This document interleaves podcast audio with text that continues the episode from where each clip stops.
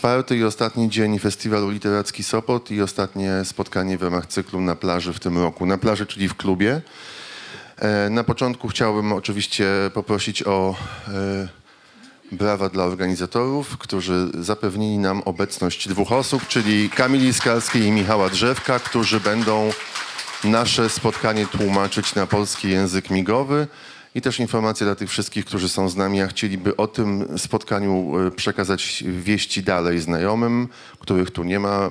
Jest ono nagrywane i 29 sierpnia pojawi się na kanale YouTube'owym Gojki 3 Art Inkubatora, czyli organizatora tego festiwalu.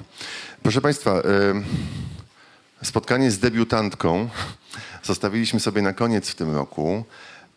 I postaram się być osobą bardzo spokojną, obiektywną i grzeczną dzisiaj na scenie, albowiem no nie będę tego ukrywał, że z autorką książki, która nas spotkała dzisiaj, znamy się od lat, najpierw zawodowo, potem także prywatnie.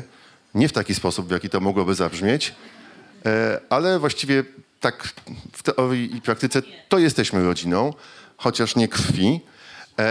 I bardzo się cieszę, że udało się doprowadzić do sytuacji, w której nasza dzisiejsza gościni mogła spełnić jedno ze swoich marzeń, czyli poszerzyć pole oddziaływania, ponieważ jest utalentowaną dziennikarką radiową, reporterką, reportażystką, ma na swoim koncie Prix Italia, czyli radiowego Oscara, najważniejszą nagrodę, jaką może otrzymać osoba zajmująca się reportażem, ale przez całe życie, najpierw w Polskim Radiu Katowice, potem jako trochę samozwańcza, trochę zmuszona do tego korespondentka Polskiego Radia w Dubaju, a następnie po odejściu z Polskiego Radia osoba współpracująca z Radiem 357 i raportem o stanie świata, podcastem Dariusza Rosiaka, postanowiła opisać swoje przeżycia, spostrzeżenia i spotkania, które miały miejsce w Dubaju, gdy tam była przez kilka lat. Zaraz powiemy dlaczego. I kiedy Państwo sięgną po tę książkę, to się zorientują, że jest to tekst pisany, ale brzmi jak najlepszy radiowy reportaż, ponieważ no, tak się stało, że nauczyła się zamieniać dźwięki w słowa. Dlatego ta książka nie tylko się czyta, ale również brzmi. I kto nie był w Dubaju, na pewno usłyszy i poczuje atmosferę tego miejsca. Przyjechała do nas z Katowic, bardzo proszę o gromkie owacje, bo jest zestresowana, Anna Dudzińska. Bardzo dziękuję. Bardzo mi potrzebne to wsparcie, bo to naprawdę, ja w ogóle widzę książkę pierwszy raz. Proszę, 20 minut temu. No nie, bo ty na pewno masz bardzo dużo pytań. Widzicie Państwo, to jest taka trudna relacja. I jaki to jest stan, kiedy się dostaje własną książkę do ręki po raz pierwszy, albo się idzie przez Warszawę, przechodzi się przejściem podziemnym na jednym z rond i tam jest taki wielki billboard z plakatem. No w Warszawie nie byłam, nie widziałam, natomiast to zdjęcie jest zaskakujące w ogóle. No, kochane Marginesy, ta okładka jest po prostu piękna. Żeby się Państwu dobrze czytało. Po prostu. To było bardzo dla mnie trudne, bo ja rzeczywiście uważam, że nie umiem pisać. I tak jestem o tym przekonana, że ten strach cały czas mi towarzyszył i nawet kiedy posłałam, bo posłałam chyba tekst równocześnie do Marginesów i do Nogasia i on nic nie odpisał, to całą noc nie spałam. Naprawdę, w ogóle nawet nie zajrzał do tego chyba, albo zajrzał i postanowił. To jest taka chwila w radiu, jak jest taka cisza, prawda? Następuje, piosenka się zerwała, on odłożył mikrofon i teraz czeka, że ja to wszystko zagadam. Już mam tak gadać do końca. No powiedz, Michale, proszę cię. Dobra, bierzmy się do pracy. Tak, bierzmy się do pracy. Większość osób spośród tutaj obecnych na sali, chociaż są nasze koleżanki radiowe, osoby, które tak jak ty, przynajmniej przez jakiś czas dzieliły los ekspatki, ekspata w Dubaju, ale większość spośród Państwa pewnie nie wie, jak to się stało, że ty wylądowałaś dosłownie w przenośni w Dubaju, gdzie prawie przez ciebie 3 dni później umarłem, ponieważ postanowiliśmy pójść na kawę o 10 rano w Dubaju. Ania powiedziała, chodź pójdziemy, ten dzień się zaczyna, chodźmy na kawę. No i wyszliśmy. Trochę nas zdziwiło, że nikogo nie było dookoła nas, było pusto. Ale w 3. minucie spaceru zorientowaliśmy się, że jest 50 stopni i może nie damy rady nawet wrócić do domu, więc pierwsze spotkanie z Dubajem było ekstremalne. Ale tak, zaczęło się od czego? To był mniej więcej, nie wiem, początek września i to jest rzeczywiście koszmarny miesiąc dubajski, ale potem już jest lepiej troszeczkę. Zaczęło się od mojego męża, który po prostu wyjechał tam jako właśnie ekspat, bo tutaj pada takie słowo i myślę, że to jest mój klucz do tej książki. Ja napisałam ją właśnie poprzez pryzmat ekspatów, tych ludzi, którzy opuścili swoją ojczyznę i potem po prostu podróżują za swoją firmą w różne miejsca, czyli jadą do Berlina, do Nowego Jorku, Singapuru i Dubaju też. A druga grupa takich migrantów, którzy nie nazywają się ekspatami, ale to są ci wszyscy ludzie, o których Państwo już na pewno wiele razy słyszeli. I to są właśnie migranci z Nepalu, z Ugandy, z Indii, którzy przyjeżdżają i bardzo ciężko pracują, żeby tę potęgę Dubaju budować. Jedna i druga grupa buduje tę potęgę Dubaju na dubajskich warunkach. Zresztą nie jest to do końca książka o Dubaju, chociaż dobry ten tytuł jest, bo wydaje mi się, że po pierwsze jest to książka troszeczkę o nas, o naszym świecie, bo dla mnie Dubaj jest takim symbolem, no myślę, że to nie jest nadużycie, jeśli powiem, takiego miejsca jak Nowy Jork, czyli takiego miejsca, w którym bardzo szybko zachodzi zmiana. Miejsca, które zmieniło się z pustyni właśnie w miejsce przez jednych kojarzone z wysokimi wieżowcami i wszystkim, co najdłuższe, najwyższe, najszersze i najbardziej nowoczesne, jak to lubią w Dubaju powtarzać. No, a z drugiej strony no, miejsca, w którym rzeczywiście przyjeżdżają tłumy ludzi, by tam się jakoś dorobić. Niektórzy dorabiają się na szkołę dla dzieci albo na chleb, a inni no, żeby troszkę pomnożyć te swoje konta dolarowe najczęściej. I ja pojechałam właśnie za takim ekspatem, czyli za moim mężem, wracając do twojego pytania. I wtedy to był taki moment mojej radiowej pracy, że bardzo nie chciałam pracować w ogóle. To znaczy miałam taki moment, który to się pewnie jakoś dziwnie zbiegło z przedostatnimi wyborami parlamentarnymi. Nie, to był pierwszy moment, którym ja obsługiwałam wybory. Zresztą w Dubaju, w Zjednoczonych Emiratach Arabskich akurat wygrała nie ta opcja, która wygrała w innych miejscach za granicą i również w Polsce. Tam wygrało PO, a głównie w Polsce. I to był rzeczywiście pierwszy, jak my to dziennikarze mówimy, event, który relacjonowałam stamtąd dla Polskiego Radia. Ale ja miałam taki pomysł, że ja w ogóle przez chwilę przestanę pracować. To znaczy, że zajmę się dziećmi, wreszcie będę miała czas, żeby gotować im obiad. No i będę żoną Dubaju. Naprawdę miałam taki pomysł. Dzisiaj wydaje mi się to kompletnym szaleństwem. I wtedy jak poinformowałam o tym pomyśle, to on powiedział, że zwariowałam. Bo był jeszcze w Polskim Radiu Michał Nogaś wtedy i powiedział, że przecież no, muszę zostać korespondentką. I tak zupełnie przez przypadek zostałam korespondentką Polskiego Radia. Poszłam wtedy do świetnego zresztą szefa informacyjnej agencji radiowej, który powiedział do mnie tak, no nie, no to jak pani już, a on spędził zresztą 15 lat na Bliskim Wschodzie, głównie w Egipcie, jak pani już jedzie do tego Dubaju, to pani tam ogarnie tę całą rzeczywistość. Tam jest ten Kuwejt, Katar, Iran, to pani tam to wszystko opowie dookoła Zatoki, a ja po prostu powiedziałam, że no ja chyba się tak nie znam, to znaczy dalej się nie znam, ale wtedy się nie znałam jeszcze bardziej. No ale skończyło się tak, że zaczęłam bardzo dużo czytać i było to miejsce i czas dla mnie chyba największego rozwoju w życiu, więc warto coś zmieniać czasem. No ale jak szybko się zorientowałaś, że chociaż oczywiście było wiadomo, że jednak będziesz tam pracować, a nie będziesz tylko tą statystyczną, stereotypową żoną Dubaju, zawożącą dzieci do szkoły, czekającą na nie z obiadem w domu, czekającą aż mąż wróci im metrem albo przywieziony przez szofera do domu z pracy wieczorem i tak dalej. Jak szybko się zorientowałaś, że to twoje wyobrażenie, myślę, że wyobrażenie większości spośród nas na temat tego miasta na pustyni, którego władca pytany na przykład o to, dlaczego budują najwyższy wieżowiec albo dlaczego coś tam mówi, a właściwie dlaczego nie, skoro na wszystko ich stać, no bo ropa tam wciąż jeszcze tryska z ziemi, jest wydobywana, że to jest jednak zupełnie inne miejsce i jak się trochę pogrzebie w tym piasku, to historie i opowieści zupełnie zmieniają oblicze miejsca. Chyba bardzo szybko.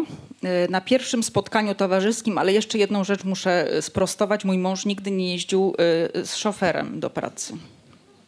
Nie, on jeździł akurat metrem. Akurat on jeździł metrem, gdyż oddał mi swój samochód, a jego bezpośredni szef, jak na Egipcjanina, bo tam ta arabska część rzeczywiście bardzo szybko zarabia pieniądze i się tym bardzo zachłystuje, więc pan jego szef, Egipcjanin, zresztą wyjątkowo mądry człowiek, jeździł Rolls Royce'em i pytał tego mojego Tomka, a ty nie masz w ogóle prawa jazdy? To on odpowiadał, że ma, ale żona jeździ. Nikt nie był w stanie tego zrozumieć. Na pierwszym spotkaniu towarzyskim trafiłam do przemiłych znajomych, którzy siedzieli w Dubaju od 12 lat. Weszłam i powiedziałam masakrycznie, niekulturalnie, że ja tu tylko na chwilę, bo to jest straszne miejsce tak naprawdę. W ogóle nie ma chodników. Nie da się żyć ani wypić kawy. No i oni powiedzieli tak, być może tylko na chwilę. I co wy robicie w weekend? Zapytali nas. A ja mówię, no my to jedziemy do Szardży, do Muzeum Cywilizacji Islamskiej. Oni popatrzyli na mnie i powiedzieli, jak to do Szardży? Przecież w Szardży nic nie ma. Zjednoczone Emiraty Arabskie składają się z 7 emiratów. Bardzo bogaty Dubaj, bardzo bogate Abu Dhabi, tam wszyscy mówią, więc będę się czasem myliła. No i właśnie te inne miejsca, które niczym nie przypominają tych bogatych dwóch miast tak naprawdę. Szardża jest jednym z nich. Zresztą uważam, że absolutnie fascynującym miejscem. Gdyby państwo kiedyś byli w Dubaju, a pewnie część tutaj będzie, to naprawdę trzeba to miejsce odwiedzić, bo to jest taki bardzo konserwatywny emirat, w którym nawet, uwaga, nie ma alkoholu w hotelach 5-gwiazdkowych, w którym do niedawna trzeba było długie ubierać spodnie chodząc po ulicach, bo tak w Dubaju nie jest, ani w Abu Dhabi. Chociaż za każdym razem, gdy odwiedzali mnie goście, otrzymywałam pytania, czy trzeba mieć bardzo długie suknie i nakrycie głowy. Wydawało mi się, że to już wszyscy wiedzą, że tak nie jest, no ale pytania cały czas były. Więc w tej Szardży, której władca, nazywają się oni rodzina Kasimich, jest historykiem, doktorem historii, postanowił otworzyć muzea różnego rodzaju, między innymi Muzea Sztuki. I to jest bardzo oryginalne, ciekawe miejsce, gdzie właśnie takich bogatych ekspatów właściwie nie da się uświadczyć. Gdzie można zobaczyć na ulicach bardzo dużo Emiratczyków w odróżnieniu od Dubaju i Abu Dhabi, gdzie ich zobaczyć tak naprawdę no, po prostu trudno. Bo żeby mówić o tym kraju, to myślę, że musimy sobie tę jedną rzecz uświadomić, prawda? Czyli te proporcje. 11, proszę sobie wyobrazić taką sytuację, że państwo teraz policzą i co 7 z 10 tylko 3 jest stąd. Czyli 7 jest z Pakistanu, Egiptu, Indii. Tak wygląda ta różnica. Czyli oni są u siebie, bardzo mocno odczuwają, że są u siebie, ale wszystko, co robią i co widzą na ulicy, po pierwsze to robią po angielsku, bo kiedy idą do Ikei, żeby kupić zasłony, to muszą zwrócić się do przemiłej pani Filipinki po angielsku, bo po arabsku po prostu tego nie zrobią. Kawy nie zamówią właściwie w barze po arabsku, chyba że akurat pracuje ktoś z jakiejś Jordanii. Więc ja uważam, że to jest klucz do zrozumienia tego niezwykłego miejsca. Bo jeśli się na to popatrzy obiektywnie z zewnątrz, to musi zmieniać myślenie tych ludzi. Jest jeszcze dużo innych rzeczy, które zmieniają myślenie tych ludzi, ale według mnie ta dysproporcja w narodowościach jest jednak największą z nich, bo chyba w każdym, co jest dla mnie jakby zrozumiałe, budzi się taki mechanizm obronny, tak? Że no jestem u siebie, a oni tutaj są dookoła i właściwie nie jestem u siebie. W książce Ani jest tak wiele interesujących wątków, o których można by zrobić osobne spotkania, że dzisiaj poruszymy tylko kilka i zanim przyjrzymy się twoim bohaterom, tym jakich poznawałaś i o czym oni ci opowiadali, to myślę, że jeszcze zostając przy wprowadzeniu, musimy też trochę opowiedzieć o tym, jak Emiraty w ogóle powstały i jak się zmieniło to miejsce na mapie świata w bardzo szybkim czasie. Ja pamiętam z jednej z wizyt w Dubaju, że wybrałem się na tak zwane Stare Miasto, które ma mniej więcej 60 lat. i jest taką pozostałością, to są resztki tego, jak Emiraty, Dubaj wyglądały, zanim doszło do zjednoczenia państwa i do nieprawdopodobnej ekspansji technologicznej. Oni się bardzo szybko wzbogacili. To też jest zresztą ciekawe, dlaczego Emiratczycy stali się nagle wszyscy bardzo bogaci. I że na przestrzeni życia, długości życia jednego człowieka właściwie cały ten krajobraz mógł się dwukrotnie albo trzykrotnie zmienić. I też kiedy jest się w Emiratach, w Dubaju, w Abu Zabi, w Szardży albo w innych miejscach, to człowiek trochę przestaje się dziwić, dlaczego ci ludzie nie mają problemu z tym, że nie żyją w kraju demokratycznym. Lubię tak sobie myśleć o tym miejscu, że to są ludzie, którzy nauczyli się biegać, zanim nauczyli się chodzić. To wszystko, co tam się zdarzyło, to jest kwestia ostatnich 50 lat. Uświadomiłam sobie pewnego dnia, jadąc między Dubajem a Abu Dhabi ogromną autostradą, że to wszystko powstało, to wszystko, co mijam, te wszystkie wieżowce, każdy pojedynczy, czasem obrzydliwy, czasem mniej obrzydliwy wieżowiec powstało za mojego życia. Jest to dla mnie niewiarygodne po prostu i niewiarygodnie szybka zmiana. I to jest oczywiście drugi klucz do tego, żeby zrozumieć, co dzieje się w głowach ludzi przez nas dosyć często, tak myślę, jednak w jakiś sposób taki no, pejoratywnie traktowany, prawda? Pejoratywnie traktowanych. Dubaj jest jeszcze ciuteńkę starszy, ale Abu Dhabi to jest miejsce, w którym naprawdę stały jeszcze w latach 60. chatki z liści palmowych. Ta przemiana, która tam nastąpiła, to jest coś nieprawdopodobnego. Ja miałam przyjemność rozmawiać z pierwszym nauczycielem, który tam, no pomyślcie państwo, ile jest takich miejsc na świecie, gdzie można rozmawiać z kimś tak bardzo pierwszym, czyli pierwszym nauczycielem, który w ogóle otworzył normalną szkołę i był, przez tam 3 lata pracował w niej jako jedyny nauczyciel.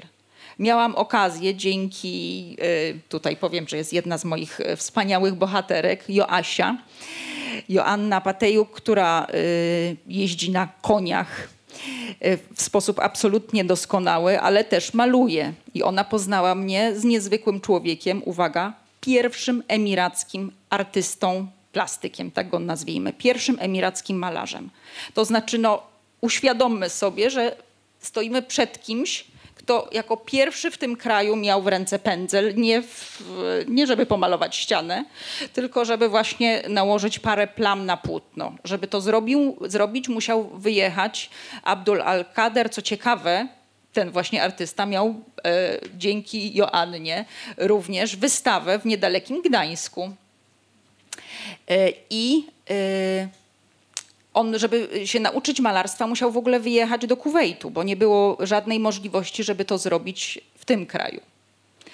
Więc to jest taki przeskok, który jest no, przeskokiem cywilizacyjnym w czasie jednego pokolenia. I znowuż, kiedy sobie o tym myślę, dla osób starszych jest bardzo wyraźny taki rozdźwięk. Dla osób starszych, które pamiętają, jak kiedyś było, do czego oni doszli, jak to wszystko inaczej się toczyło i nie wiem, podróżowali wraz ze swoimi rodzicami, dziadkami jako dzieci na przykład z nadmorza do Al-Ain, takiej oazy na pustyni, to oni mieli zupełnie do tego, mają do tego przemiany zupełnie inne podejście. Natomiast no, ci młodzi ludzie, którzy urodzili się no, i zaraz mieli w ręce najnowsze iPady i złote Rolexy im rodzice zakładali, no to też jest zupełnie coś innego. Także jakby jak się rozmawia z nimi, ten rozdźwięk jest bardzo, bardzo widoczny. Ale wracam jeszcze do tej kwestii politycznej i tego, jak to się stało, że jednak Emiratczycy, mimo tego, że w swoim kraju, z którym bardzo silnie się identyfikują, są mniejszością, gdy chodzi o demografię, świetnie się jakoś wszyscy w tej nowej rzeczywistości odnaleźli. Otóż było tak, że szejk, który zjednoczył Emiraty i został pierwszym przywódcą państwa, bo Emiraty mają prezydenta, którym jest zawsze szejk Abu Dhabi, czy jak to jest? Zawsze. On po prostu postanowił podzielić... Zresztą nowy, bo kilka miesięcy temu zmarł ten stary. W marcu chyba tego roku, prawda? Że pierwszy prezydent Zjednoczonych Emiratów Arabskich, który poszedł po rozum do głowy i nie zgodził się na to, żeby Emiraty zostały skolonizowane przez wielkie firmy wydobywające ropę i produkujące benzynę, tylko po prostu zachował się jak rasowy biznesmen i przywódca i powiedział: proszę bardzo, kupujecie, ale płacicie takie stawki jak wszyscy inni, to jest nasza ziemia, nasza ropa i jesteście petentami, a nie kolonizatorami. On po prostu się podzielił tą kasą z obywatelami kraju.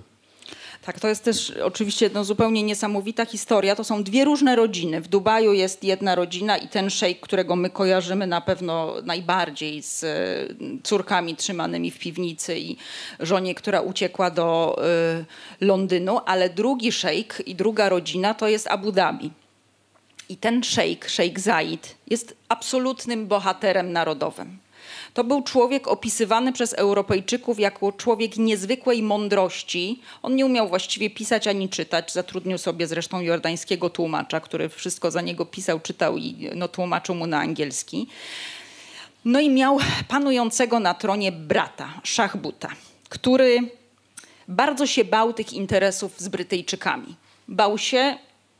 z powodów dosyć oczywistych, bo został nieraz naciągnięty i nieraz takie rzeczy się zdarzyły, że tak naprawdę cóż on mógł zrobić, prawda? W związku z tym postanowił nie robić niczego. Zamknął te swoje pieniądze coraz większe z ropy naftowej, które jednak trafiały do skarbca. I teraz odmalujmy jeszcze raz ten pejzaż Abu Zabi, chaty tylko i wyłącznie z liści, jeden murowany pałac, nazwijmy to szejka, szkoła i dom brytyjskiego gubernatora, który tam był, tak? Przedstawiciela Wielkiej Brytanii. To były trzy murowane domy w ogóle w tym czasie. No i te pieniądze wpadały do skarbca. Wszyscy byli biedni. Najbiedniejsi byli zresztą biedni ci Emiratczycy, którzy pracowali i tą ropę naftową wydobywali, bo jeszcze ci Anglicy, jak tam przyjeżdżali inżynierowie, wiadomo, mieli troszeczkę lepsze warunki, ale już po prostu Emiratczycy, to kompletna masakra. W ich życiu nic się nie zmieniało. Co więcej, oni w ogóle nie byli w stanie przełożyć sobie tego, że z tej ropy naftowej to w ogóle mogą być jakieś pieniądze i dla nich. I ta myśl szejka Zaida, który widział, że tak dalej chyba się żyć nie da, że przede wszystkim trzeba te pieniądze rozdać w jakikolwiek sposób ludziom, że trzeba zbudować drogi, zrobić to, co się dzieje w Dubaju, bo Dubaj się też bogacił, postawić jakieś murowane domy, odsalać wodę, tego naprawdę tam postawić szpital. W latach 70., że jeśli ktoś był chory w Abu Dhabi, to musiał przez 7-8 godzin jechać do Dubaju, bo tam tylko był szpital, także czasem nie zdążano. No więc ten Zaid postanowił się ze swoimi ludźmi podzielić pieniędzmi w sposób absolutnie literalny, to znaczy do pałacu ustawiła się kolejka. I stali Emiratczycy, którym wydawano z kasy pałacu. Ale rozumiem, że wcześniej jeszcze odsunął brata od władzy. Czy brat zmarł? Jak to było? Nie. Brat został odsunięty. To jest oczywiście taka bardzo też ciekawa historia, bo wcześniej jak to w takich plemionach pustynnych najczęściej usunięcie brata od władzy sprowadzało się do tego, że brat nie przeżywał tego odsunięcia. I tak to trwało chyba przez kilka pokoleń, że ta zmiana władzy następowała w taki bardzo brutalny sposób, ale matka Zaida i Szachbuta była bardzo mądrą kobietą i powiedziała: wy w ten sposób nie możecie zrobić. I Szachbut został po prostu odsunięty od władzy, musiał wyjechać na parę lat. Oczywiście zatarto za nim wszystkie ślady, przez wiele lat w ogóle nie mówiono, że był taki szejk. Ale teraz powoli się wraca i kiedy pojedziecie państwo do Abu Dhabi, co serdecznie akurat chyba bardziej nawet niż Dubaj polecam, bo i tam Louvre, ale też świetne muzeum nowe historii Emiratów, w którym właśnie już szejk Szachbut wrócił i ma tam już swoje miejsce. Nie wiem, jak to jest w szkołach, czy wszyscy się o tym dokładnie uczą, ale pewnie tak. Natomiast kiedyś spacerowałyśmy z Anią Snarską, która też tutaj wśród państwa siedzi i która jest autorką przecudownych zdjęć do tej książki. Nie mogłam sobie wymarzyć nawet lepszej podróżniczki ze sobą, no i po prostu człowieka, który trzyma tą kamerę. Naprawdę, Aniu, strasznie ci dziękuję, ale akurat tego, prawda, słuchałyśmy razem, kiedy dziennikarka z The National, takiej gazety emirackiej, opowiadała nam o tym, że w ogóle ona jest zdziwiona, bo jeszcze 5 lat temu nie mogła o nim napisać artykułu, a teraz właśnie już może o tym Szachbudzie. Dobra, wracamy do kolejki. Oni stali w kolejce przed pałacem i szejk powiedział, dajcie im pieniądze. Dajemy wam pieniądze, no ale dajemy wam nie tylko pieniądze, bo dajemy wam szkołę, dajemy wam za darmo szkołę, będziemy budować dla was szpitale, spróbujemy was osiedlić. No bo ci Beduini to nie byli tacy bardzo prości do osiedlania. Oni w ogóle tak naprawdę tego nie chcieli, nawet sobie w ogóle tego nie wyobrażali, więc sprowadzono fachowców skąd? No oczywiście z zachodu, żeby wytworzyli takie rodzaje domów, które tam stawiano specjalne, żeby jakoś zmusić ich do tego, bo on jakby Zaid zdawał sobie z tego sprawę, że z takiego ludu, który będzie się przesuwał wraz z porą roku z jednego miejsca w drugie, to on narodu nie wybuduje. Bo przede wszystkim pojawia się pytanie o obronność tego kraju. Kiedy byłam na spotkaniu z tym jordańskim tłumaczem szejka Zaida, to on opowiadał, że są takie pisma w archiwach brytyjskich, w których najnormalniej w świecie oni nie wierzą, że to się uda. Im się to nie może udać, jak oni sformułują wojsko, jak policja może w ogóle powstać w takim kraju. No przecież to są ludzie, którzy no naprawdę są Beduinami, którzy są w stanie wydoić wielbłąda. I mądrość tego szejka, ja uważam, że ogromna mądrość, polegała na tym, że on zaczął ludzi kształcić. Bardzo dużą wagę do tego przywiązywał. Zaczął kształcić nie tylko mężczyzn, bo miał silną matkę, zaczął kształcić też kobiety. Więc oczywiście jeśli Emiraty, które no, różnie się tam układają te sprawy kobiet, ale bardzo często PR-owo wykorzystują oczywiście, że no, może w Arabii Saudyjskiej kobiety są źle traktowane, ale u nas od szejka Zaida to one nie są źle traktowane. To rzeczywiście tak jest. Od tego szejka Zaida kobiety no, były tam traktowane nie aż tak źle jak w Arabii Saudyjskiej, tak to opowiem na okrągło. Dobrze, to teraz myślę, że to już jest jeden haczyk, który na Państwa zarzuciliśmy, żeby z książki Ani dowiedzieć się, jak to w ogóle było możliwe, że się udało. Dlatego, że 71 rok, w zeszłym roku było 50-lecie istnienia Zjednoczonych Emiratów Arabskich.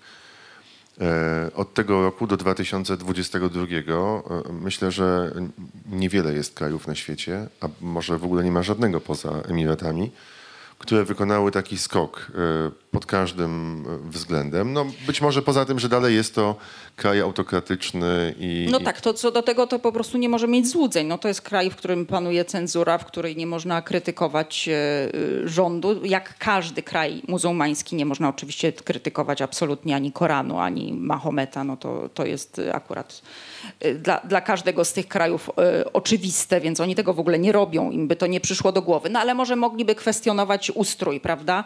No więc no, oni nie kwestionują tego ustroju, a przynajmniej tak, pojedyncze osoby, no to i tak siedzą w więzieniu w tej chwili i upomina się o nich tam Amnesty International, ale myślę, że proporcjonalnie wcale nie jest ich tak dużo, bo oni naprawdę mają się dobrze.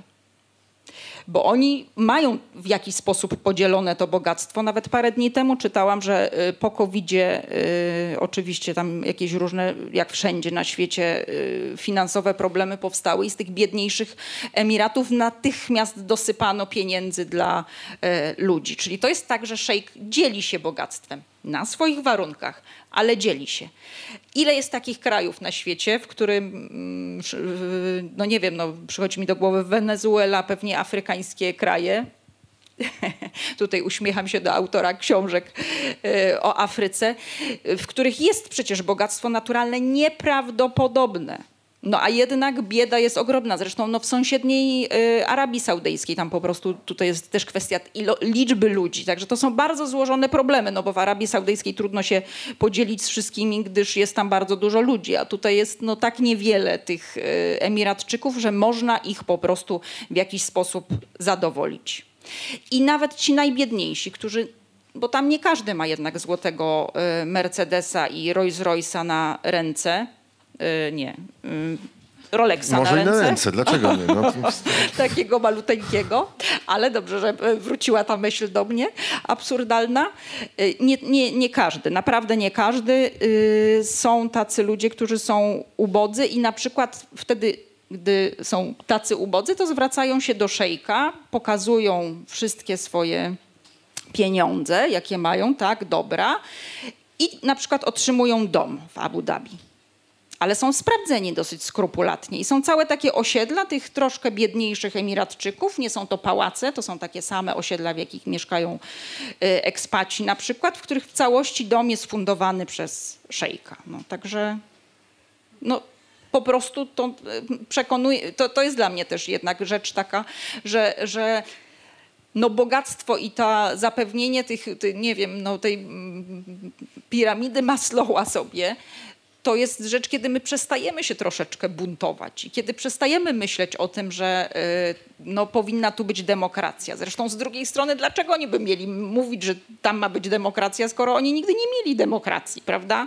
Zawsze był szejk, który po prostu no, decydował o wszystkim. Dla nich to jest kulturowe i no, nie wiem, czy do końca przykładanie tej naszej miary do tego jest uzasadnione. Poza tym pamiętam to z własnych studiów politologicznych, jest takie przekonanie, że ludzie prędzej czy później po prostu zaczynają głosować portfelem. To znaczy, jeżeli są bardzo bogaci, to wspierają tę władzę, która zapewnia im dobrobyt i byt. To się dzieje na całym świecie. A na przykład jak jest inflacja i jest coraz drożej, to odwracają się od tej władzy, która nie jest w stanie sobie poradzić z kryzysem. Więc no, widzimy to w Europie i nie tylko. Jak szukałaś bohaterów do swojej książki? A właściwie inaczej. Czy szukałaś ich specjalnie na potrzeby książki? Czy książka powstała w ten sposób, że miałaś po prostu bardzo bogate archiwum? I czy to byli tylko ekspaci, czy również Emiratczycy? Ja no dosyć jakoś wcześnie zaczęłam myśleć o tym, że być może przymuszona. Powiesz coś o tym? Że należałoby to opisać jednak wszystko. To znaczy... O czym powiem? To, kto przymuszał kogo do napisania książki? Więc bardzo wcześnie w tej swojej drodze emirackiej znalazłam się w Marginesach, w wydawnictwie, które książkę przygotowało. I jak zaczęłam opowiadać, to tak, pisz. Tylko że ja w ogóle nie umiem pisać. W ogóle nie wiedziałam, o czym pisać. W ogóle no nie. Ci bohaterowie to było wszystko jakiś... W ogóle się nie zastanawiałam nad tym, jak to się mogło wszystko połączyć i zdarzyć. Na pewno było tak, że jako dziennikarka wtedy Polskiego Radia, ja zawsze pracowałam bardzo dużo. I w związku z tym, że Polskie Radio zaczęło się wtedy bardzo już zmieniać. Powiedziałaś to o 15:03 21 sierpnia 2022 roku. Zaraz zadzwonię do twojego męża. On odsłucha może. Więc on dobrze wie. Więc ja robiąc takie relacje jednominutowe do dzienników Polskiego Radia, no nie byłam z tym szczęśliwa i nie plotło, mnie się to nie układało. To znaczy to było dla mnie po prostu za mało. To znaczy w ten sposób człowiek w ogóle nie pyta, nie zadaje głębszych pytań. Można całe życie oczywiście przeżyć i być bardzo zadowolonym korespondentem dziennikowym, ale no dla mnie to było zupełnie nie to. I chyba bardzo wcześnie jakby zaczęłam myśleć, że są tacy bohaterowie, którzy są naprawdę niezwykli. Jak na przykład nasz niemiecki kolega, który zaraz po studiach wyjechał z Hamburga i przyjechał do Dubaju, żeby zagrać w hokeja. On oczywiście nie tak, że zagrał w hokeja i to była jego główna destynacja, ale to był człowiek, który poznany był rzeczywiście na lodowisku, tak, bo w hokeja też można zagrać tam. To zresztą jest właśnie taki sposób, w jaki oni ściągają ludzi. Tam można robić tak naprawdę wszystko. Można zagrać w kosza, w krykieta, w hokeja. To są jakieś niewiarygodne rzeczy, no ale właśnie dokładnie tak jest. W Dubaju, no proszę Państwa, jadąc metrem można spotkać ludzi, którzy wychodzą na ulicę w 50-stopniowym upale z kaskiem hokejowym. Kije wystają, po czym wsiadają do metra z łyżwami, kijem hokejowym. Wysiadają na tej stacji, gdzie jest tuż obok boisko do gry, jak to się mówi, lodowisko. I po prostu sobie grają, po czym wracają do domu i jakby się nic nie zmieniło. To też jest jakiś rodzaj myślenia tych władz i tych ludzi tam. Na naszych warunkach ściągamy specjalistów, żeby budowali dla nas na różnym poziomie nasz kraj. No, jedni muszą budować domy i tam stukać młotkiem, ale są tacy specjaliści, inżynierowie, nie wiem, z Szwecji, z Kanady, ze Stanów Zjednoczonych, którzy żeby tu do nas przyjechali, zarabiają dobre pieniądze, ale jeszcze im coś damy. No, damy im krótki dystans do plaży, no to mamy, no ale damy im teraz, no co tam chcecie. To może być i lodowisko. Jest w Dubaju liga hokejowa na 100 ponad osób. Są normalne rozgrywki, regularne puchary. No, ja wiem, że to wszystko brzmi dosyć absurdalnie i hedonistycznie, ale no właśnie tak jest, a ludzie lubią dobrze żyć. A w Dubai Mall, największym takim centrum handlowym, do którego się chodzi, żeby przeżyć piekło 50 stopni, jest sztuczny stok narciarski. Można też sobie zjechać. W Emirates Mall, ale to Emirates Mall, przepraszam. W Dubai Mall lodowisko, a Emirates Mall te i są pingwiny nawet. Bo jak to Michał zapytał, cytował tego szejka, a dlaczego nie? No i oni właśnie tacy, to jest w jakiś sposób perfidne, że tak robią, natomiast no, z drugiej strony dlaczego nie? No czemu my mielibyśmy i jakie mamy też prawo mówić im, że no to najpierw, nie wiem, dajcie więcej tym biednym robotnikom, bo na pewno zaraz będziemy o tym mówić, których organizacje humanitarne określają oczywiście jako współczesnych niewolników. Dajcie im więcej pieniędzy, a nie budujcie, no nie wiem, stoku narciarskiego. No możemy im tak powiedzieć, ale ci biedni robotnicy z Nepalu i byłam świadkiem scen naprawdę rozrywających serce, kiedy żegnali się ze swoimi najbliższymi w Katmandu, na przykład jadąc na 2-3 lata, bo potem wracają na miesiąc i wracają znowu do Dubaju. No oni dostają tyle i tak im wystarcza. I przyjeżdżają tam i ciągle ci ludzie tam są. I ciągle przyjeżdżają nowi. W tej chwili się troszeczkę może struktura zmienia, jest więcej ludzi z Indii, a znowuż więcej osób z Stanów Zjednoczonych czy Europy wyjeżdża, ale to nie ma znaczenia. No, oni znajdują jakby na wszystkich poziomach tych ludzi, którzy do nich przyjeżdżają. To po prostu tak się dzieje. A pytanie pierwsze było, bo zapomniałam zupełnie, od czego wyszło. O to, jak szukałaś reporterów, jaka była ścieżka?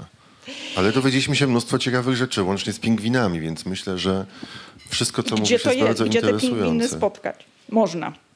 No więc w czasie tych swoich krótkich relacji dla informacyjnej agencji radiowej Polskiego Radia spotykałam po prostu absolutnie wspaniałych ludzi. No. I nawet niektórych takich spotkałam, o których nie udało mi się opisać. Na przykład spotkałam człowieka, który od lat 60. eksportował z Polski krówki. Taki Emiratczyk. Albo takiego pana, który był szefem od UNESCO w Abu Dhabi. Spędziłam z nim wspaniały, długi wywiad, który też się tutaj nie znalazł w ogóle w tej książce, zrobiłam z nim. No ale dowiedziałam się tyle o tym świecie dzięki niemu, dzięki jego staraniom, między innymi oaza w Al Ain znalazła się właśnie jako oaza UNESCO. Dzięki jego staraniom na przykład te ich turnieje sokolarskie znalazły się już jako niewytwór materialny, zostały zapisane w UNESCO. Także tacy naprawdę zupełnie niezwykli ludzie, którzy jakby nie wpasowali się w to, co potem sobie wymyśliłam. Bo ja sobie wymyśliłam, żeby ten świat albo żeby jego różne obszary spróbować opowiedzieć przez człowieka. Czyli żeby na przykład opowiadać o szkolnictwie, strasznie to brzmi, zdaję sobie z tego sprawę, Zjednoczonych Emiratów Arabskich. To właśnie dlatego, że to tak strasznie brzmi, to ja chciałam to zrobić przez człowieka. I dlatego znalazłam zupełnie przez przypadek pierwszego nauczyciela Palestyńczyka, który mieszka w tej chwili w Jordanii i który był pierwszym nauczycielem w Abu Dhabi. Albo znalazłam na polskim stoisku z polskimi książkami kobietę, która 30 lat temu Polkę Iwonę Taidę-Drust, która wysłuchiwała pierwszych emirackich bajek. Spisała je, uwaga, najpierw na polski, żeby przetłumaczyć na angielski i żeby z angielskiego przetłumaczyć na arabski. Oni mają tam bardzo dużo zapożyczonych w ten sposób rzeczy, co jest chyba normalne dla tego po prostu tak szybko powstającego świata, bo na przykład nie mają swoich fotografii, swoich Emiratczyków, zrobionych przez Emiratczyków z tych starych czasów, tak? Albo mają fotografię niezwykłego Hindusa, który wszędzie towarzyszył szejkom Dubaju na przykład, i te jego fotografie teraz osiągają niesamowite w ogóle ceny, są albumy i tak dalej, i tak dalej. Albo na przykład angielskiego podróżnika, który przejechał przez największą piaszczystą pustynię świata, bo taka tam się znajduje. Ta pustynia nam się kojarząca jako największa, czyli afrykańska Sahara, oczywiście jest nie tylko z piasku, tak? Jest też kamienna, ale największa piaszczysta pustynia świata to jest ta właśnie taka cudowna pomarańczowa z okładki, nazywa się Rub Al Hali i ona jest wielkości dwóch Polsk. Nazywa się też pięknie no taka kraina pustki, bo tam rzeczywiście nawet i oni nie mieszkają. No i właśnie no, w ten sposób naprawdę tak czasem mi się zdarzały takie historie, że wydawało mi się, że one są jakieś kompletnie z kosmosu. Że stałam na przykład czekając na kogoś tam z public relation, ludzi zajmujących się sokołami i turniejami sokołów, i tak sobie siedzę i rozmawiam z koleżanką. Piszę do niej, piszę jej, a właśnie sarna mi przeleciała. I tak nagle ona odpisuje mi, ale jaka sarna? Przecież jesteś w Dubaju. No naprawdę, no sarna, bo to było bardzo blisko pałacu szejka.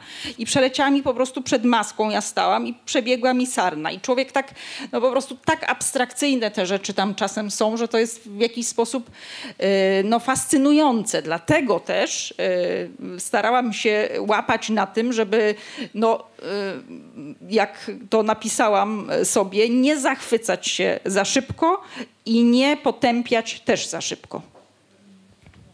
Gdybym mógł teraz skomplementować jakąś naszą dzisiejszą gościnę, to powiem, że bardzo doceniam jako czytelnik już po lekturze, że jest to reportaż, w którym autorka nie pisze o sobie. To znaczy o Ani de facto jest jedno zdanie na końcu, natomiast to, co dzieje się w poprzednich rozdziałach, jest tylko jakby opowieścią o dotarciu do tych ludzi, ale im oddajesz głos. Nie będziemy oczywiście teraz, bo czas nas goni, a moglibyśmy długo naprawdę wymieniać wszystkich bohaterów i ich opowiadać. Ja tylko ku zachęcie powiem, że jest tam Francuska, która no nagle los złamał jej karierę sportową.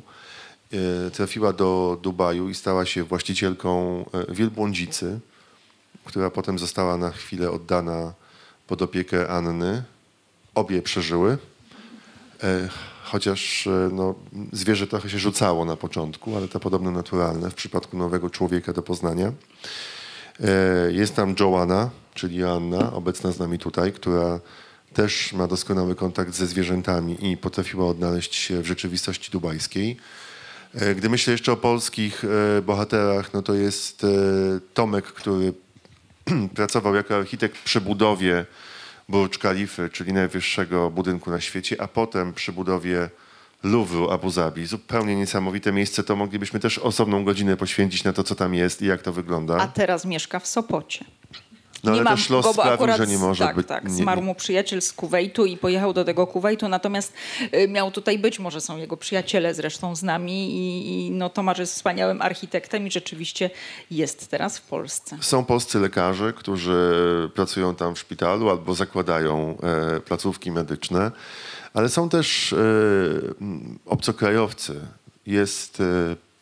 są Palestyńczycy, w tym jedna z bohaterek twoich, która nie dość, że doświadczyła choroby nowotworowej, to jeszcze musiała uciekać z Damaszku, bo mieszkała wtedy z rodziną w Syrii, kiedy no jest tam taka przejmująca scena, kiedy właśnie wychodzi ze szpitala, a tutaj już ogień i pożoga. I jeszcze chwila i zginęłaby razem z ojcem, bo po prostu pociski, rakiety trafiały w przestrzeń bezpośrednio blisko szpitala. Bardzo wiele interesujących postaci, które Dubaj do siebie zaprosił. I właśnie No oczywiście też osoby, które wykonują tam pracę nazywaną słusznie niewolniczą. Ale zanim powiemy o osobach, które mieszkają w obozach pracy i budują ten Dubaj, co teraz myślę ma ogromne znaczenie, kiedy możemy się pochylić nad losem osób pracujących w Katarze, z którym zresztą Emiraty zerwały stosunki dyplomatyczne, ale budujących na przykład stadiony i całą infrastrukturę na Mistrzostwa Świata w piłce nożnej, które się odbędą na przełomie listopada i grudnia, jak wiadomo, nasi tam zagrają. Ale zanim o tych osobach, to też myślę o tych, którzy są tam niejako z wyboru, bo pojechali za prikazem korporacyjnym i jest to szansa, ale ta praca też jest jakimś rodzajem zniewolenia w życiu. To znaczy ty pokazujesz, że właściwie mimo, że jest to szansa na edukację dla dzieci, to akurat nie jest wasz przypadek. Jest.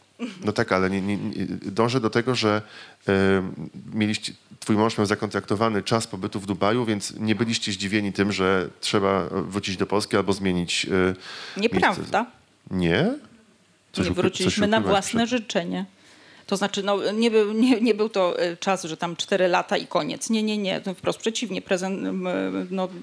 Zapraszano męża, żeby pozostał. No, już chcieliśmy po prostu wrócić. No tak, to... ale chodzi właśnie o to, że nie zostaliście wypchnięci. Do tego dążę. Wiesz, że masz takiego bohatera w książce, którego żona Polka, ona akurat jest Niemcem, już nie daje sobie rady z tym, że najpierw dochodzi do restrukturyzacji w firmie, więc muszą się wyprowadzić z domu, który był jej wymarzonym. Potem się okazuje, że muszą opuścić Dubaj, ponieważ firma, która go zatrudnia, w porozumieniu z rządem Dubaju anuluje mu wizę i oni mają konkretny czas na opuszczenie kraju i przeniesienie się do New Jersey, akurat w Stanach Zjednoczonych. To znaczy, mówię o tym, że ta... proszę? Ciężki los. Że ta szansa, którą daje korporacja, świat kapitalistyczny, no też paradoksalnie może być udręką, przynajmniej w życiu rodzinnym. No ja uważam, że po prostu w ogóle życie korporacyjne może być udręką. To wszystko zależy chyba od tego, bo uważam, że stawianie takich dużych kwantyfikatorów, że zawsze tak jest, że korporacja jest B, albo to jest taki jakiś, albo cacy, to jest jakiś taki, no to jest bardzo łatwy sposób opowiadania o tych miejscach i obwiniania ich za różne zło tego świata. No po prostu jak komuś pasuje i ma talent do bycia ekspatem i człowiekiem korporacyjnym, no to niech on sobie będzie, a jak komuś nie pasuje, to po prostu nie będzie. To jest właśnie fajne, że można czasem podejmować te decyzje i gdyby na przykład w Emiratach było tak, tutaj na chwilę odjadę w kierunku kobiet, że są takie kobiety, które zakładają te abaje, a inne, które mogą biegać jak chcą, no to naprawdę byłoby wszystko w porządku, bo jest wiele kobiet, dla których to jest druga skóra i naprawdę chcą zakładać te abaje, tylko że tak nie jest, prawda? No bo tam jednak ktoś coś nakazuje. I podobnie jest z tą sytuacją związaną z pracą. W tej chwili troszeczkę już dłużej człowiek może pozostać, bo prawo się zmieniło. To prawo się w tej chwili, no w ogóle jesteśmy w takim momencie, kiedy naprawdę te prawa pracownicze tam się zmieniają. Jak mówisz o tym, co się dzieje w Katarze, myślę, że to był taki impuls związany z tym, jak działa system, który nazywany jest systemem kefala.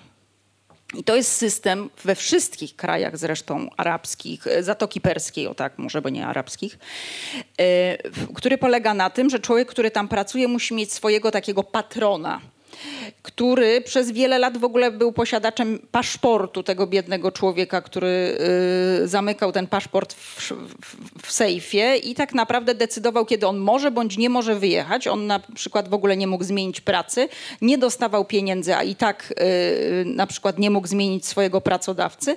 I tak się cały czas tam działo.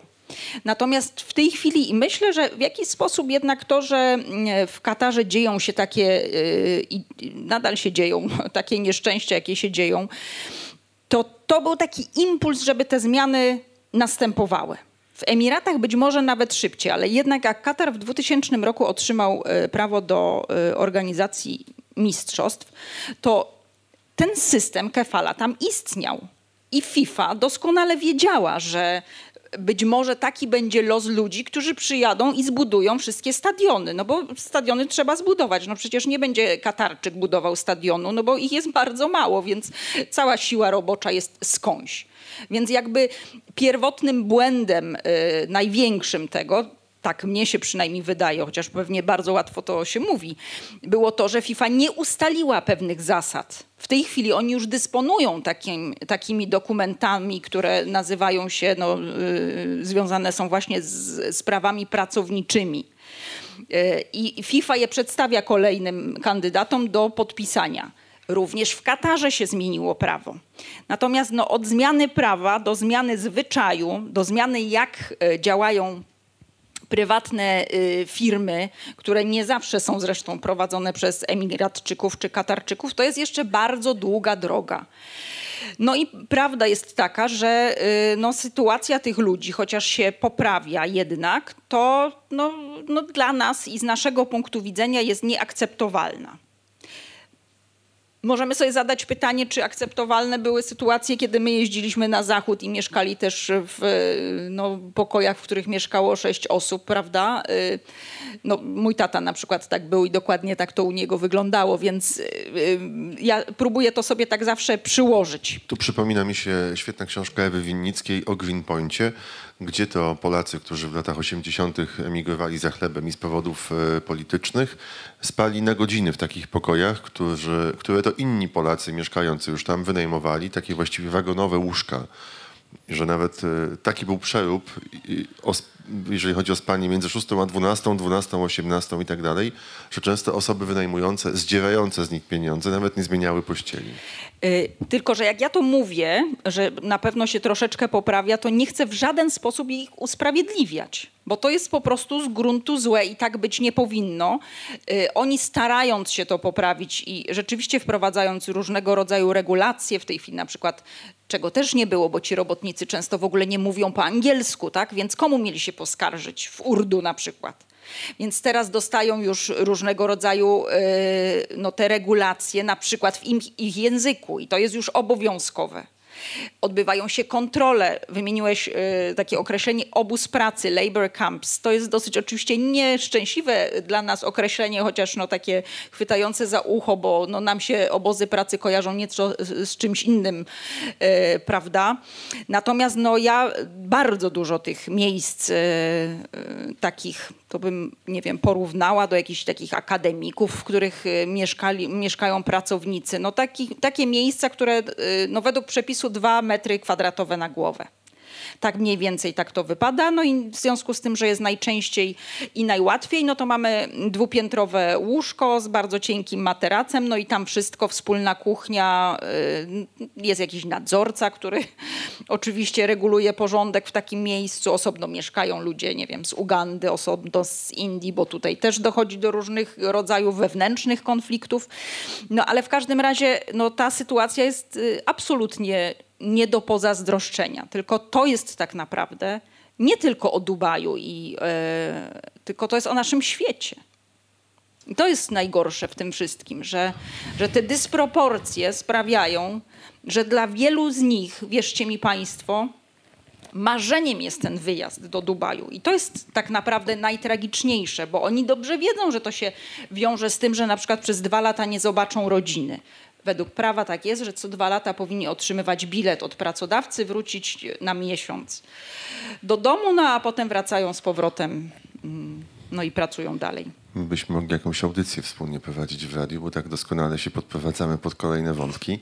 Bo chciałem powiedzieć, że zanim państwu oddamy głos, jeżeli będą pytania, to chciałem cię, Ania, zapytać o to, o czym właśnie napomknęłaś, że ja pamiętam, że Amos Oz, wybitny izraelski pisarz, który już nie żyje, kiedyś mi powiedział, że najbardziej istotnym zadaniem literatury, czy to literatura non-fiction, czy fiction, jest to, żeby ona, będąc lokalną, opowiadała rzeczy uniwersalne. On to świetnie potrafił pokazać na przykładzie swojego pisania. Gro jego opowiadań absolutnie wybitnych toczy się w kibucach w Izraelu. Niewielka społeczność, kilka domów, kilkanaście domów, i między tymi ludźmi zachodzą wszelkie możliwe relacje. Wydarzają się wszystkie historie związane z psychologią, z fizycznością. Wszystko tam jest. I teraz ty mówisz o tym Dubaju jako o miejscu, w którym różnego rodzaju procesy właśnie skupiają się jak w soczewce. Ale przecież ukuło się już określenie dubaizacja. Nie wiem, czy państwo o tym wiedzą, Ania też o tym pisze. Na Manhattanie właśnie budowany jest Little Dubai. Jest tam Little Italy, jest tam Chinatown, a teraz powstaje Little Dubai, ale to nie oznacza, że tam powstanie kolonia, emigracja Emiratczyków, tylko że ta część Manhattanu będzie wyglądała jak Dubaj. To będą wysokie, szklane wieżowce, centra rozrywki i tak dalej. Jak to wszystko opowiedzieć? Czym ta dubaizacja jest? I właściwie czy wszyscy się poddaliśmy dubaizacji już? No to jest chyba sprytna też działalność marketingowa, prawda, że nam ten Dubaj się kojarzy z czymś takim bardzo bogatym i albo jeżdżą tam, no nie bez wymieniania nazwisk, ale bardzo bogaci Polacy, którzy tam w tym hotelu takim przedziwnym na plaży, na Palmie spędzają czas i potem w Vivie się pojawiają ich zdjęcia w bogatych wnętrzach kapiących od złota. I stało się to miejsce takim, czy my chcemy, czy nie chcemy, takim symbolem. Ale ja myślę sobie też w jakiś sposób, że przez to, że to się stało takie miejsce, jakby to powiedzieć, pogardzane przez niektórych, to ono nie doczekało się takiej naprawdę analizy. I to nie umiałam tego znaleźć nawet w żadnej, również w języku angielskim, bo ja mam takie wrażenie, że rzeczywiście wielu intelektualistów na przykład to miejsce obrzydza. I oni, na przykład, no nie wiem, maleńki przykład. Syn znajomych studiuje architekturę w Szkocji. I w związku z tym, że znajomi u nas byli, to on chciał jakiś tam case taki przygotować właśnie z Dubaju. Jak przyszedł z tym Dubajem do swoich profesorów w tej Szkockiej Akademii Architektury, to po prostu oni się załapali za głowę. Ale jak to możliwe? Dlaczego stamtąd? W ogóle nie, no to z tego miejsca nie. Więc ja mam taką intuicję, że to jest takie miejsce rzeczywiście przez elity w jakiś sposób bardzo pogardzane. A kiedy się tam podrapie to po złotko i poodkrywa różne miejsca i przejdzie wzdłuż i wszerz, a już na pewno wyjedzie z Dubaju do Szardży, Ras Al Khaimah, porozmawia z ludźmi, to jest to socjologicznie miejsce absolutnie niezwykłe i dla mnie niestety na taką miarę współczesnego naprawdę Nowego Jorku. I opis tej sytuacji jest dla mnie opisem nas, bo to jest miasto, które działa w tej chwili jak przedsiębiorstwo. Dlatego nawet szejk Mohamed próbuje się nazywać CEO w Dubai. On jest szefem korporacyjnym Dubaju i ono na takich zasadach działa. My wam otworzymy lodowisko, damy pingwinki, popracujcie dla nas, jak nie będziemy was potrzebować, to pa. I no to jest taki świat, czy on jest dla tych ludzi, którzy tam przyjeżdżają, nęcący, czysty, bezpieczny, fajny, jest bardzo dobra kawa. W wielu miejscach jest, po prostu ja dziesiątki razy zostawiałam torebkę i nic się z nią nie działo, nikt nie zamyka drzwi do domu, bo ludzie nie kradną. No, byliby deportowani, więc może dlatego nie kradną, no ale naprawdę nie kradną. No więc jakby nie było i z jakich powodów by się tak nie działo, no to czujemy się tam bezpiecznie, a nawet uważam w jakiś sposób dobrze. Jeśli się lubi takie miejsca, to można się tam po prostu dobrze poczuć. Więc wydaje mi się, że ono powinno się to miejsce doczekać jakiegoś albo wielkiego pisarza, który to spróbuje ogarnąć, tę rzeczywistość międzynarodową, te różnice, te dysproporcje między lokalesami, jeśli mogę tak powiedzieć, przepraszam, Emiratczyków, a tymi osobami przyjezdnymi. Co to robi w ich głowach? Jak to w ogóle zmienia świadomość? W jaki sposób miasto powstaje w ciągu 50 lat, czy państwo powstaje w ciągu 50 lat, tak? W jaki sposób się buduje, dookoła czego, w jaki sposób w tej chwili próbuje wracać do swojej tradycji, dlaczego na przykład organizuje się turnieje tych sokołów czy wielbłądów i płaci się, nie wiem, milion złotych, milion dirhamów, to kiedyś było to samo, teraz już nie jest, nagrody. Dlaczego młodym ludziom się mówi o tym, zainteresujcie się tym, bo to jest nasza historia. Przecież oni się tym w ogóle nie interesują. Młodzi Emiratczycy idą do szkoły, przestają mówić po arabsku. Jak idą do międzynarodowej szkoły, to przestają po prostu mówić po arabsku, a już na pewno przestają czytać po arabsku. Bo to jest w ogóle, no, tych książek po arabsku jest mniej, ten język jest, nie jestem arabistą oczywiście, nieco inny ten czytany. Więc no, co taki dziadek myśli o swoim wnuku? Skoro on, no, za chwilę, on przychodzi ze szkoły i zaczyna rozmawiać po angielsku. Gdzie się gubi ta tożsamość? To jest naprawdę, uważam, bardzo duży jakiś problem, chyba nie tylko tego miejsca, ale i innych również miejsc na świecie, które się tak mieszają. Chociaż tam to widać bardzo mocno. To chciałem jeszcze jako PS na koniec zacytować fragment wypowiedzi Rashida bin Saida al-Maktouma, który był szejkiem Dubaju właśnie. I on powiedział takie zdanie, które od razu przychodzi do głowy po lekturze twojej książki, przypomina się z niej. No bo to oczywiście jest pytanie, ile to potrwa.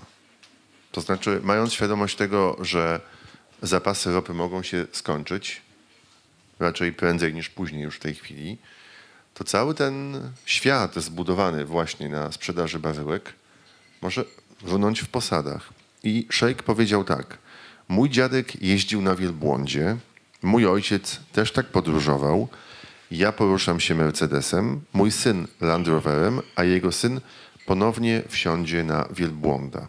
Czy oni mają świadomość tego, że może nastąpić krach i to będzie koniec? Naprawdę się nie umawialiśmy i cieszę się, że to zdanie, które zresztą jest dosyć znane wszędzie, wybrałeś. Dlatego, że ja mam do tego niezwykłe pandam, bo byłam akurat, tu jest bardzo niewielu Emiratczyków, ale ten bohater się tu znajduje u pana Al Fahima, niezwykłego zupełnie człowieka z Abu Dhabi, no tak. Żeby go opisać, to może tylko powiem, że jest właścicielem głównej firmy sprzedającej Mercedesy. Pierwsze Mercedesy wyładowywał prosto ze statków na plażę. Rozchodziły się na pniu, nie trzeba było czyścić. I trzeba jeszcze powiedzieć, przepraszam, jako czytelnik, że wtedy nie było jeszcze dróg, więc te Mercedesy jeździły linią brzegową. Jak na przykład między miastem a miastem. Jak się zakopywały, to wzywano kogoś na pomoc. Przekopywano trochę te plaże, linię brzegową i jechały dalej, no bo nie było autostrad.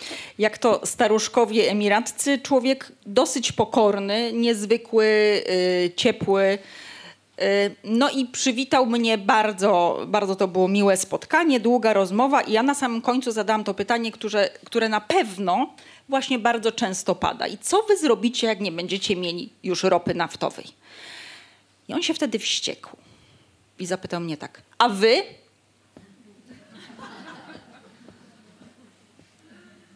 Bo my mamy słońce na przykład, a wy tam w tej Europie to co macie? Jak sobie poradzicie? Bo ja to pytanie słyszę ciągle. I właśnie skończył na tę rozmowę. On się na mnie obraził. Każdy może oczywiście zadać takie pytanie, jakie chce, no ale tak naprawdę to jest właśnie to. No. Oni robią bardzo dużo, żeby oczywiście zmienić nasze myślenie o Zjednoczonych Emiratach Arabskich, że to jest tylko miejsce, które z ropy wyszło. To znaczy tego się nie da zmienić, ale że ropę ma, chociażby dlatego, że Dubaj w ogóle się z ropy naftowej w tej chwili nie utrzymuje. To jest hub ogromny, finansowy, to jest bardzo duży port, który tam operuje. No i to jest turystyka, którą przede wszystkim tam w tej chwili przelatywałam przez Dubaj. Może już nie będę mogła tam więcej wysiąść, ale... I po prostu ogromne plakaty są na lotnisku dubajskim, że numer 1 w tej chwili wszystkich destynacji. Nie wszystkie się jeszcze potwierały, prawda? Ale w tej chwili według tamtych jakichś Traveler's Choice, czy numer 1 w tej chwili. Byłam w szoku absolutnym, że to już jest numer 1. No więc... Oni no, próbują myśleć jakby w inną stronę i mają tego świadomość. Rzeczywiście te zdanie jest bardzo często tam również powtarzane. I stąd na przykład w Abu Dhabi otwarto Louvre, prawda? Bo to jest takie myślenie, no jak jeszcze przyciągnąć tych turystów. To co, ile to tam protestów wzbudziło, ile francuskich artystów powiedziało, że no, muzea się sprzedały i jak się dzisiaj okazuje, bo to chyba są takie informacje z tego roku, jak to szef Louvru był zamieszany w tę sprzedaż, zresztą nie tylko do Emiratów, ale również do Muzeum w Nowym Jorku. I gdzie jednak rzeczy, które powinny być w Egipcie, a zostały stamtąd zabrane w czasie na przykład wiosny. Za samo wynajęcie nazwy zapłacili ponad $1 miliard. No ja już myślę, że to jest chyba teraz jeszcze więcej. Nie? Jak, nie umiem teraz tej kwoty, na pewno jest w książce. No, zresztą nie jest to z samego Louvru te rzeczy tam nie są, tylko to jest konsorcjum muzeów francuskich. No ale w każdym razie już wiemy, że dyrektor Louvru no, gdzieś tam jakiś potknął się nad tym i jest przepytywany przez policję. Jak do tego wszystkiego doszło. Jak mówię, nie tylko, żeby nie mieć jednego chłopca do bicia, nie tylko do Louvru Abu Dhabi, ale również do Nowego Jorku zostały sprzedane niezgodnie z prawem różne rzeczy, czy zaopiniowane do sprzedaży. No i tak powiedziałaś, że mogą cię już nie wpuścić? Nie wiem, no tak się troszkę zastanawiam. No jest to... Oni nie lubią chyba takiej prawdy o sobie. To nie jest zły obraz Dubaju. Ja myślę, że ja z takim dużym dosyć zrozumieniem, no i teraz chyba to mówię dla pewnych działań i rzeczy, może nawet za dużym. No, są jednak bardzo radykalne osoby, które mówią, że no w ogóle jakby z tym krajem nie należy prowadzić rozmów, bo nie wiem, szejk trzyma córki w piwnicy, a żona wyjechała. No, to są absolutnie straszne rzeczy. Ryba psuje się od głowy. No, nie wiemy tego, ile osób powtarza takie zachowania, bo to jest zawsze bardzo, bardzo trudne. Natomiast no, kiedy jest szejk, z którym wita się królowa brytyjska, czy bardzo często się fotografowali w czasie końskich zawodów w Londynie, no jednak ona już w tej chwili tego nie robi, nie tylko ze względu na stan zdrowia, ale no po prostu w którymś momencie jednak sąd w Wielkiej Brytanii no ograniczył prawa rodzicielskie szejkowi Mohammedowi, czyli szejkowi Dubaju. No i to nie są rzeczy, które my się możemy domyślać, albo one powstają w czasie dziennikarstw śledczych, w czasie dziennikarskiego śledztwa. To po prostu są fakty, tak? Jak im się czyta o tych faktach? No, nie umiem tego powiedzieć. Uważam, że robiłam to z próbą bardzo dużego zrozumienia i wrażliwości na tych ludzi. Ale czy mi się udało, to szejk i państwo zdecydujecie. Może w odwrotnej kolejności jednak. Ale dowiedzą się państwo z książki Anny Dudzińskiej także tego, na przykład jak, opowiada to jeden z bohaterów przez ciebie wspomniany, wyglądała cenzura ręczna na początku istnienia Emiratów, to znaczy przylatywały do Dubaju gazety ze świata zachodniego i tam po prostu on czytał, wycinał fragmenty gazety, które nie mogły trafić dalej w ręce czytelników. I to był taki wzór, matryca i potem roznoszono to po kioskach na lotnisku i nie tylko i pokazywano, gdzie trzeba wycinać i pracownicy ręcznie wycinali fragmenty. Już nie mówię o magazynach erotycznych, które po prostu prawie od razu palono. Czy mają państwo pytania do Ani? Bo to jest taka chwila, kiedy można by było. Pani Ani, jak tak panią słucham, to tak widzę opowieść o sztucznym kraju, sztucznych ludziach i w ogóle sztucznym świecie. Czy nie wydaje się pani, że to jest jednak w sumie strasznie przerażające? No nie, bo ja uważam, że taka jest nasza rzeczywistość. To są ludzie z krwi i kości. Nie jest tak, że to są sztuczni ludzie. To jest kraj, który myślę jest powielanym marzeń wielu z nas. I tak o tym marzymy. Tak wymarzyli to szejkowie, stojąc czasem... No ja nie marzę, no, ale ja mówię tak o ogóle. No, dlaczego tam ludzie jeżdżą? Bo ja przed swoim wyjazdem w ogóle, jakby mi ktoś powiedział, że mam jechać tam na wakacje, to powiedziałabym, ale dlaczego należy tam jechać na wakacje? Nie przyszłoby mi to do głowy. Natomiast no, myślę, że spełnia ten kraj potrzeby wielu ludzi. Między innymi jest to potrzeba bezpieczeństwa. I również jakiegoś bezpieczeństwa finansowego, że oni są w stanie zarobić tam jedni na swoje absolutne zbytki, a inni na podróżowanie do Afryki, a inni na przykład na to, żeby ich dzieci poszły do szkoły. I to jest najbardziej bolesne w tym wszystkim. To jest znaczy, oczywiście o tych osobach pracujących w tym prawie niewolniczym w tym z Nepalu czy z Indii, tak? Bardzo proszę. Ale czy nie jest to trochę tak, że my nie bardzo chcemy wyjść i zrozumieć ludzi innej kultury, tylko usiłujemy przełożyć nasze wzorce, naszą kulturę nasze tradycje na sposób myślenia tych ludzi. Czy to nie powinno być trochę inaczej? Spróbujmy ich zrozumieć. Absolutnie się z Panią zgadzam, natomiast na pewno czasem trudno, jakby wszystko zależy, dla mnie to jest właśnie coś, o czym mówiłam. Ja po prostu nie lubię takich założeń, nie lubię sformułowań, to jest sztuczny świat. Bo to jest trochę sztuczne i trochę nie. No, ja próbuję tych ludzi zrozumieć, ale szejka, który trzyma swoją córkę w piwnicy, no nie jestem w stanie go zrozumieć. Tak? Albo od którego ucieka żona. Mimo tego, że to jest z ich kultury, to jest z nich. To jest naprawdę z nich. No on po prostu jest mocnym władcą, który teraz nie może pokazać swoim poddanym i innym Emiratczykom w pięknych, białych kordurach, że ktoś go próbuje ośmieszyć gdzieś na zewnątrz. On to dlatego robi, tak sobie wyobrażam. Nigdy nie rozmawiałam z szejkiem, przysięgam, nie miałam w ogóle takich ambicji. Aczkolwiek byłam u szejkini w domu, ale w Abu Dhabi. I to są po prostu wszelkie te skrajne, ja bym odpuszczała zdania, a to, że należy ich zrozumieć w jakiś sposób, no to są ludzie naprawdę innej kultury i my dobrze o tym wiemy, że muzułmańska kultura, no ona jest z samego swojego trzonu inna i pewne rzeczy, które u nas uchodzą, tam nie, co nie znaczy, że należy to w jakiś sposób usprawiedliwiać, no bo tutaj byłabym daleka od usprawiedliwiania pewnych zachowań. Małgorzata. Pani redaktor, bardzo prosimy. Zaczęłaś dzisiejsze spotkanie od tego, że ci przybysze do Emiratów jadą na dorobek. Czego się dorobiłaś ty, Anna Dudzińska? Poza tym, że książka jest, prawda? Książka jest, tak. No czego ja się dorobiłam?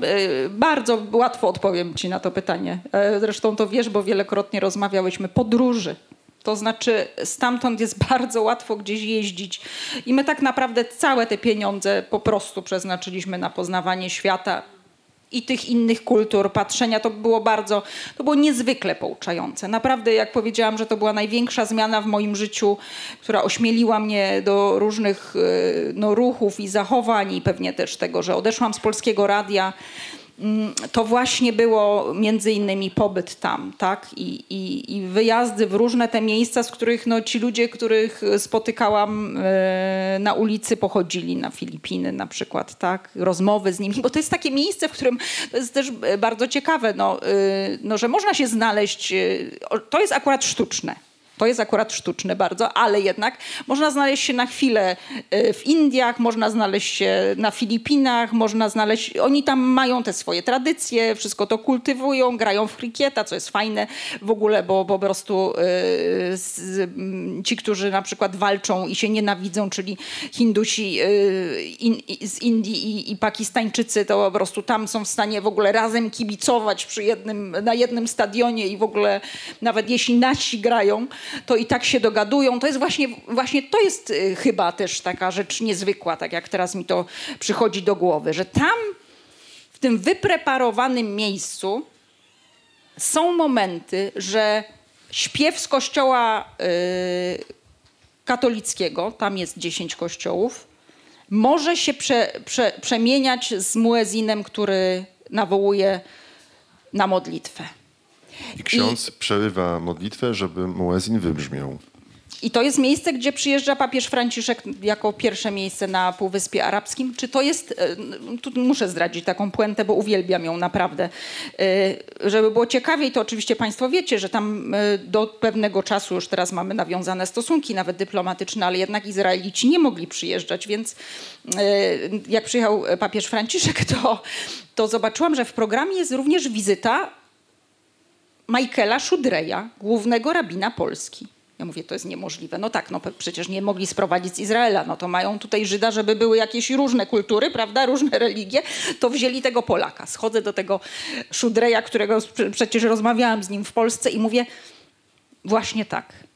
A pan, już nie wiem jak powiedziałam, no ale czy tobie się nie wydaje, że to jest tak naprawdę taki wielki marketingowy PR?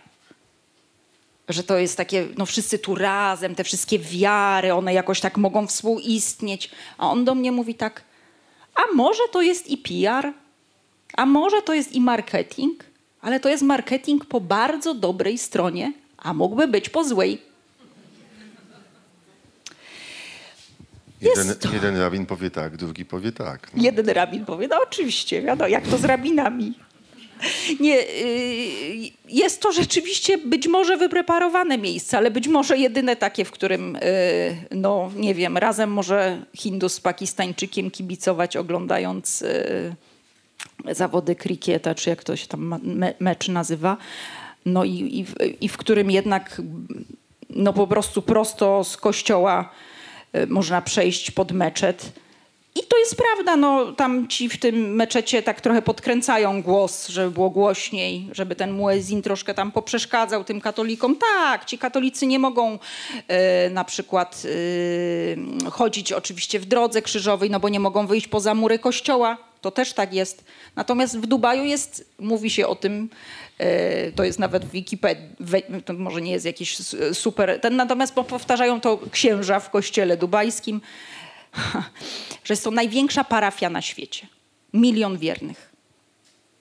To oczywiście to jest dobry znowu marketingowy, no właśnie ja tak mam, że jak coś zaczynam mówić, to potem włącza mi się wiele pytań w głowie. Oczywiście jest tam mniej tych kościołów niż normalnie, więc dlatego też ta liczba tak długa, ale proszę mi wierzyć, że msza w Dubaju, jakby państwo byli kiedyś w Dubaju, to proszę iść na mszę katolicką. To jest... No dlaczego? Jak ktoś nie chodzi, to ja zresztą już też nie chodzę, ale w Dubaju chodziłam właśnie i to jest bardzo ciekawe zjawisko. Czyli Dubaj ci pomógł odejść z Polskiego Radia i od kościoła. To bardzo warto cię było tam wysłać, muszę ci powiedzieć. Ja nie chciałabym, żebyśmy wspaniała, tak kończyli. Wspaniała puenta.